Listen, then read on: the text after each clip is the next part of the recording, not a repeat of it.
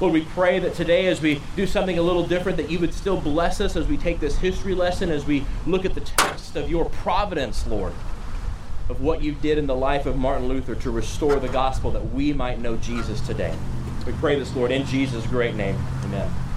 So here in Romans chapter 1, Paul is quoting actually from the Old Testament. He's quoting from a little book called Habakkuk, where the prophet then and Paul at the time is also rejoicing that the just, that is, those who've been made right with God, shall live by faith.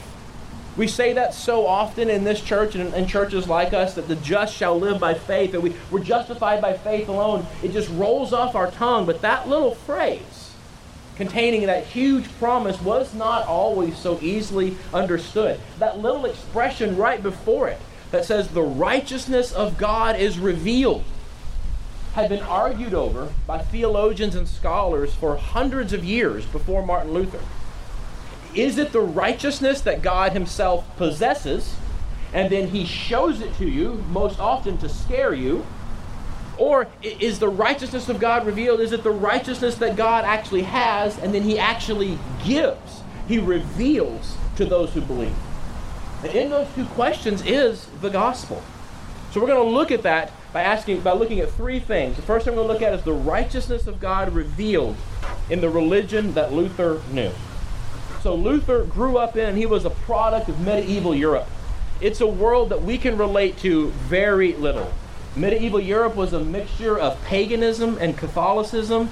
It was a world that was inhabited by mermaids, elves, dwarves, dragons, nymphs, all that stuff from Narnia or Lord of the Rings. They thought that stuff was real. They really did. All of those creatures existed. They could steal things from you. They could cause you pain. They could even trick you into committing horrible, horrible sins. Pamphlets were all the new rage in the lifetime of Martin Luther because of this newfangled information superhighway called the printing press that had been invented. And the best-selling publications were guides on how to avoid hell. We think in the modern world that we invented gratuitous violence, but no, woodcuts, intricate carvings made on wood, dipped in ink, and then put on this new thing called paper. These were all the rage, and two of the most popular ones were graphic, horrible pictures showing hellish torments. One was it showed fiends or demons surrounding a dying man, tempting him to deny the faith so he would go to hell. The other was called Jesus the Judge, and it showed Jesus sitting upon a cloud, sternly growling, glaring at people, while fiends and demons were ripping them out of their graves and dragging them down into hell.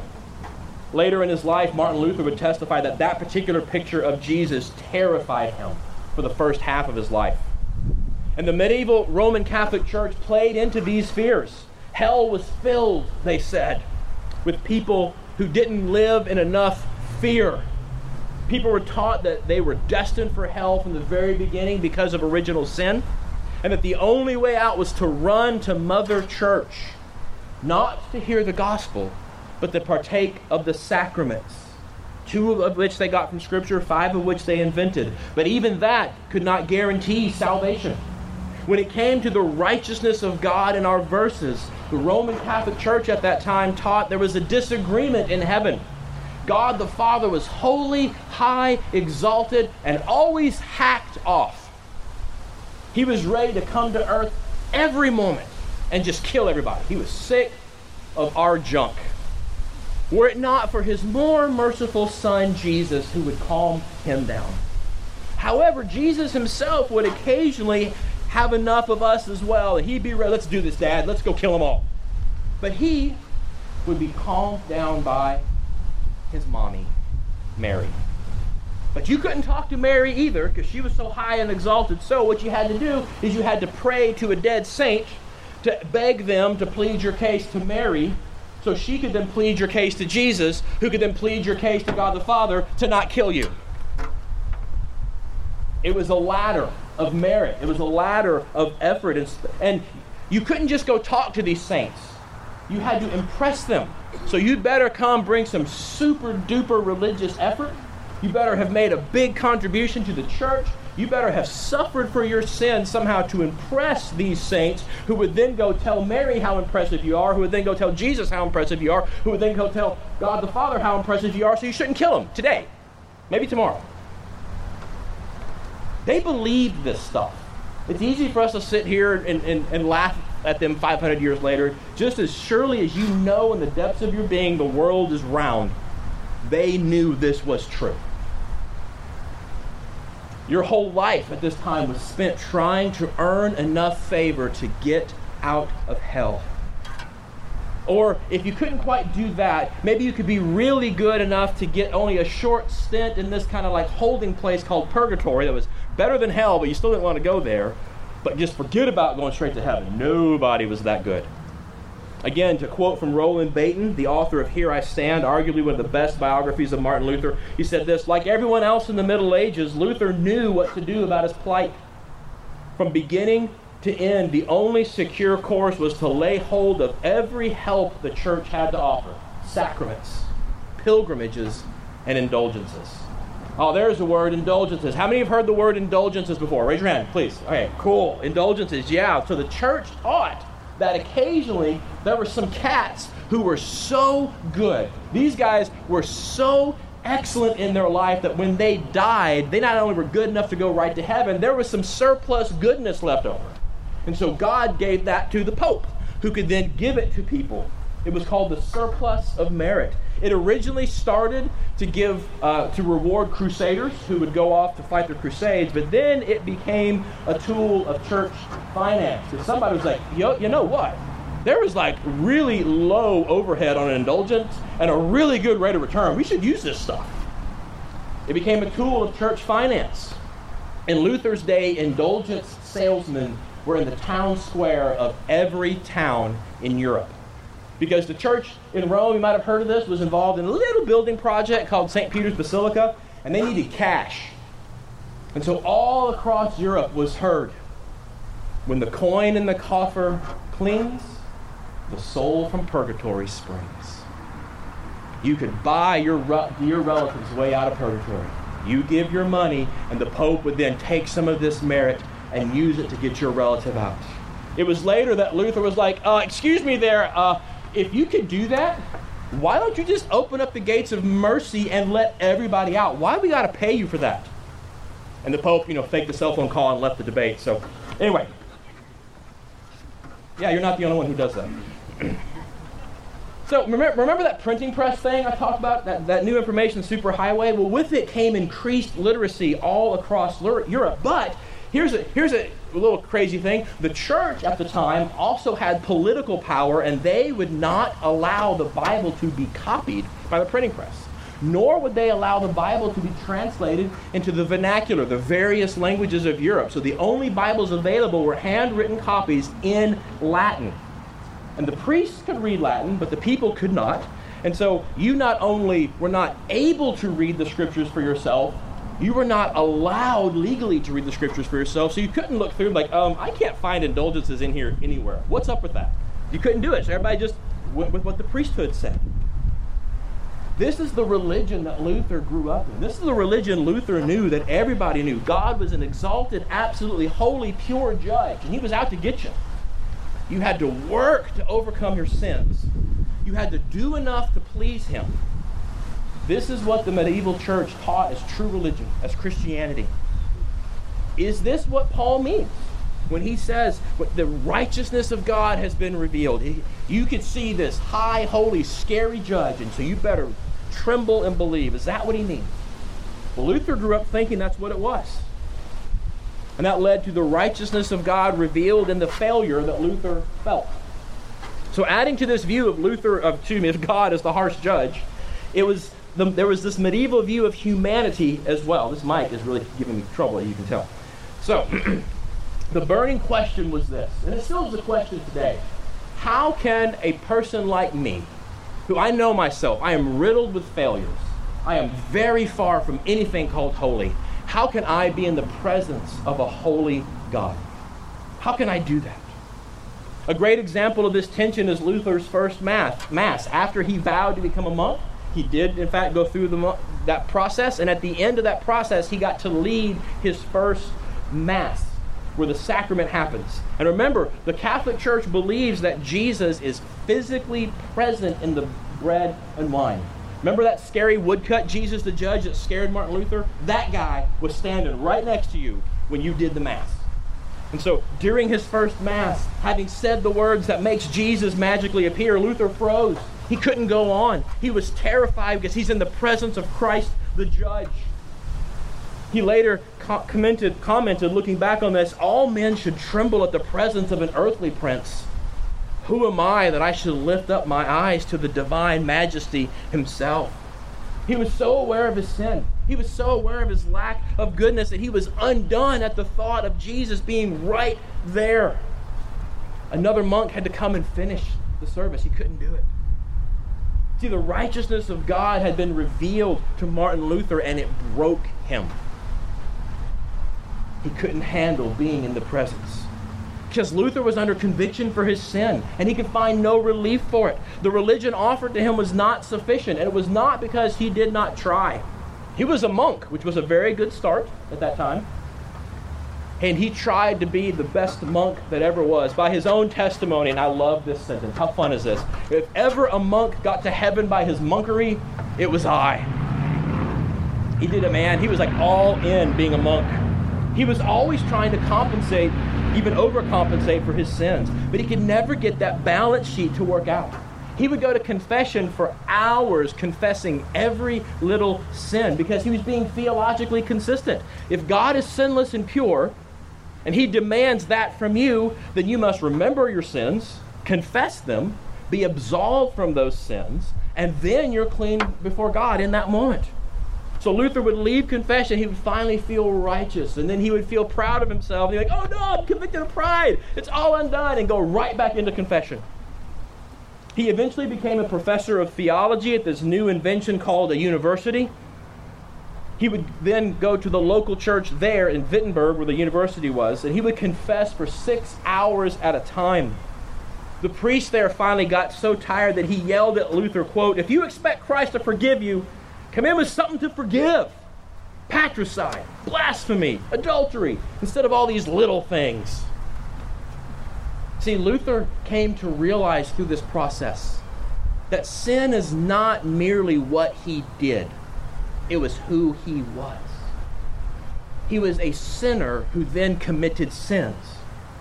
The whole of humankind is corrupt by sin, he realized. And so the confessional system fails because sin is not just what you do and confess.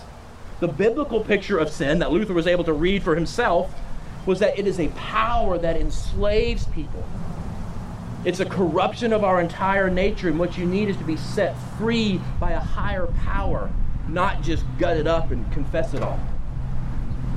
The whole person needs to be cleansed. And so is this then the righteousness of God revealed, that we utterly lack righteousness? And so we are undone in the presence of God because of our sin. If such righteousness is then something that we have to earn through our efforts, why is Paul clearly rejoicing in Romans 1:17? He's not lamenting, he's rejoicing. How is that something to rejoice in if it's revealed and you can't do it? It's like, haha, you're too short to get it. How is that happy? Well, let's look at the final part of the story. The righteousness of God revealed in the Savior Luther found. So here's poor old Luther. He's caught between a frightening picture of a holy God and a careful understanding of his own heart. And in God's wonderful providence, Luther, the theology professor, is quoted to being a biblical professor, and he has to teach on Psalms, on Romans, and Galatians to university students. And he had to work really hard. Some of you know that our story, what part of our story is that we homeschooled our first and oldest child all the way through. And as she was going through that process, Nikki and I helped teach that. And so we were in this group called Classical Conversations. We host one here. And during that time, we were the equivalent of 7th grade teachers, 8th grade teachers. And then I at one point was a 10th grade teacher. And I was even an 11th grade teacher in this system. And there was lots of Latin. And there was lots of Shakespeare. And I was by no means an expert. And I had to spend lots of time studying just to stay one lesson ahead of these very smart homeschoolers. And that was Luther with these university students, okay? He had to study hard to stay ahead of his students. He had to study so hard, he had to get into the biblical text for really the first time in his life. And that's in the study of God's word. Not in a dream, not in a vision, not in some saint revealing itself to him, not in some mermaid giving him a sword. No, what happened is he studied God's word. He was laboring over these two verses, Romans 1, 16 and 17, when it happened. Luther himself says, quote, "I labored diligently and anxiously as to how to understand Paul's words. But the phrase, the righteousness of God, always blocked the way." Because he saw it as he had been trained. The righteousness of God revealed was God's character pitted against humankind's sinfulness and our inability. He saw Romans 1:17 as demanding that people produce a righteousness, which he knew he could not. And he lamented, how is this good news? And of this struggle, Luther said, here's what Luther said. Listen to this. He said, "I did not love a just and angry God. I hated him. Yet I clung to dear Paul and had a great yearning to know what he meant." Did you catch that? Luther said he hated God. Oh, non-Christians here. Maybe you have non-Christian relatives you talk to, or friends or neighbors. If you have issues with God, if you can understand, I mean, you're not going to raise your hand, I know, but if you can understand, yeah, I understand hating God, actually.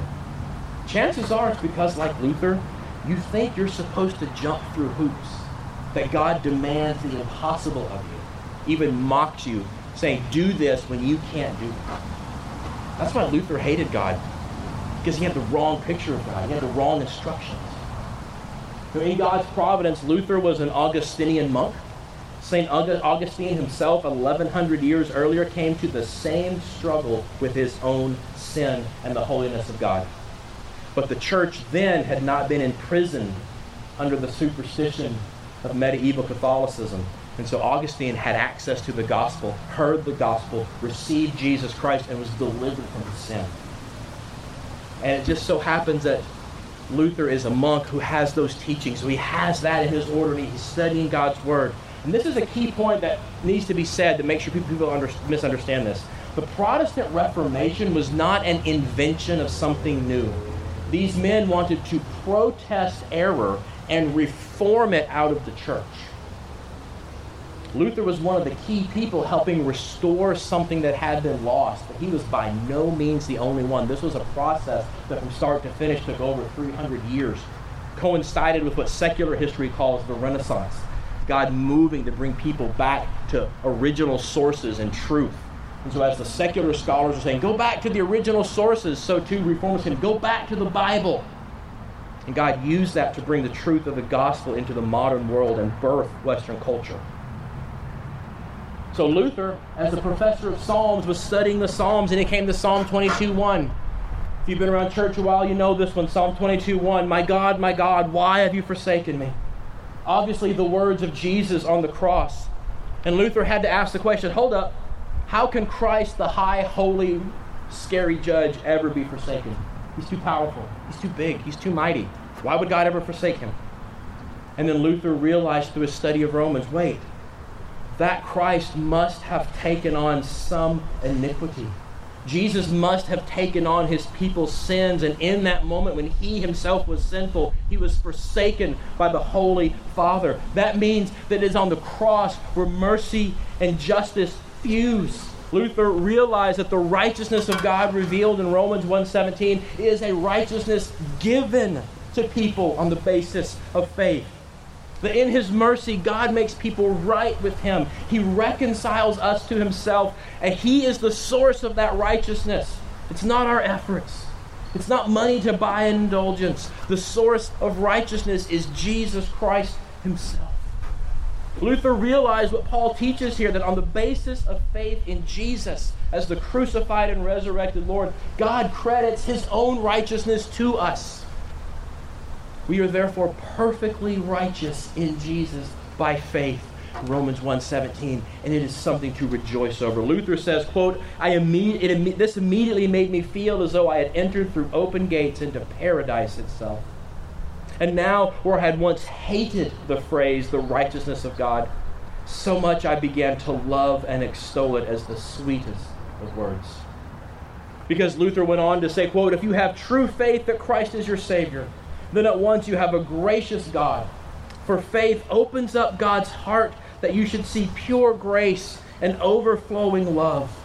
This it is to behold God in faith, that you should look upon his fatherly, friendly heart, in which there is no anger nor ungraciousness. He who sees God as angry does not see him rightly." See, Luther, through Scripture, finally saw that salvation from sin was a gift of righteousness given to people on the basis of faith. It was not earned in acts of contrition. It was not given out at confession by priests. It was not purchased with an indulgence. Rather, it was purchased by the life and death of Jesus Christ. It was given out by the Holy Spirit in the call of the gospel freely to all who believe. Now you, nor your neighbors, nor your co-workers live in a world inhabited by nymphs and dryads. You know, there's that one or two Lord of the Rings geek, and I'm one, I get to call us that, who kind of wishes, but no, we know they're not there. They're not real. But we do live in a world that still teaches us that you got to jump through hoops, and you better keep jumping through hoops. You better work hard. You better earn. I would ask everyone who has a bulletin, will you turn to the inside cover? This very first quote by Dane Ortlund. Look at this. What does he tell us? There on page 2. It says, "The only alternative to the real Jesus is to get back on the treadmill.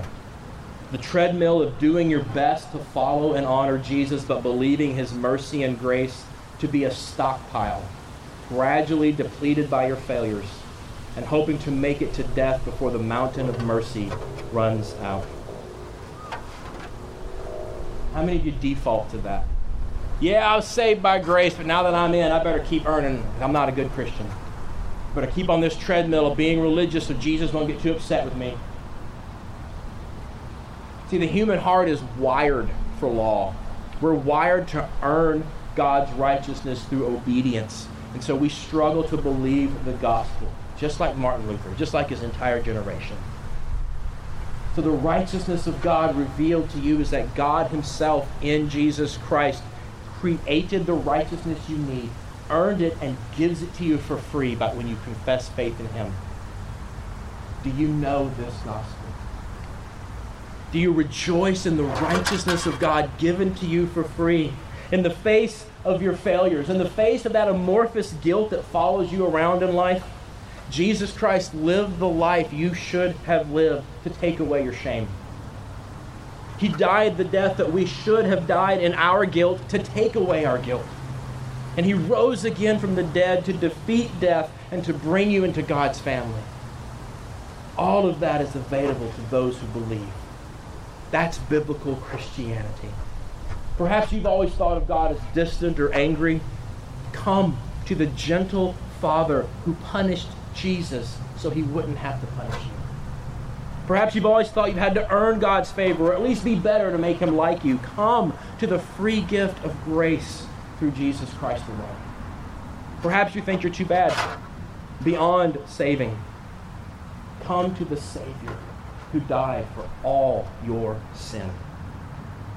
For those of you who know this Savior, let this brief excursion into God's providence remind you that this gospel is so good. God's righteousness given to us at Christ's expense. What an amazing salvation. Oh, rejoice in it. And for those of you who don't know this gospel, you can have it. Place your faith and trust in Jesus as the resurrected Lord, even now. And the righteousness of God will be revealed to you and in you. Now let's pray together. Oh, gracious God and Heavenly Father, Lord, your gospel is too much. It is so good. Lord, we thank you that we can read the book of your providence and see the testimony of your gospel in it. And we're grateful, Lord, that half a millennium ago, you led women to see the truth, to speak the truth, to suffer and even be killed for the truth, to that we might have the truth today. Lord, we pray that even now you would once again help us believe that Jesus Christ alone is all we need. Those of us who already know you who keep trying to impress you instead of trusting in Jesus. And those here who don't know you, who just feel guilty and shameful and won't believe, Lord, would you show them that Jesus is the all-knowing. We pray this, Lord, in Jesus' name. Amen.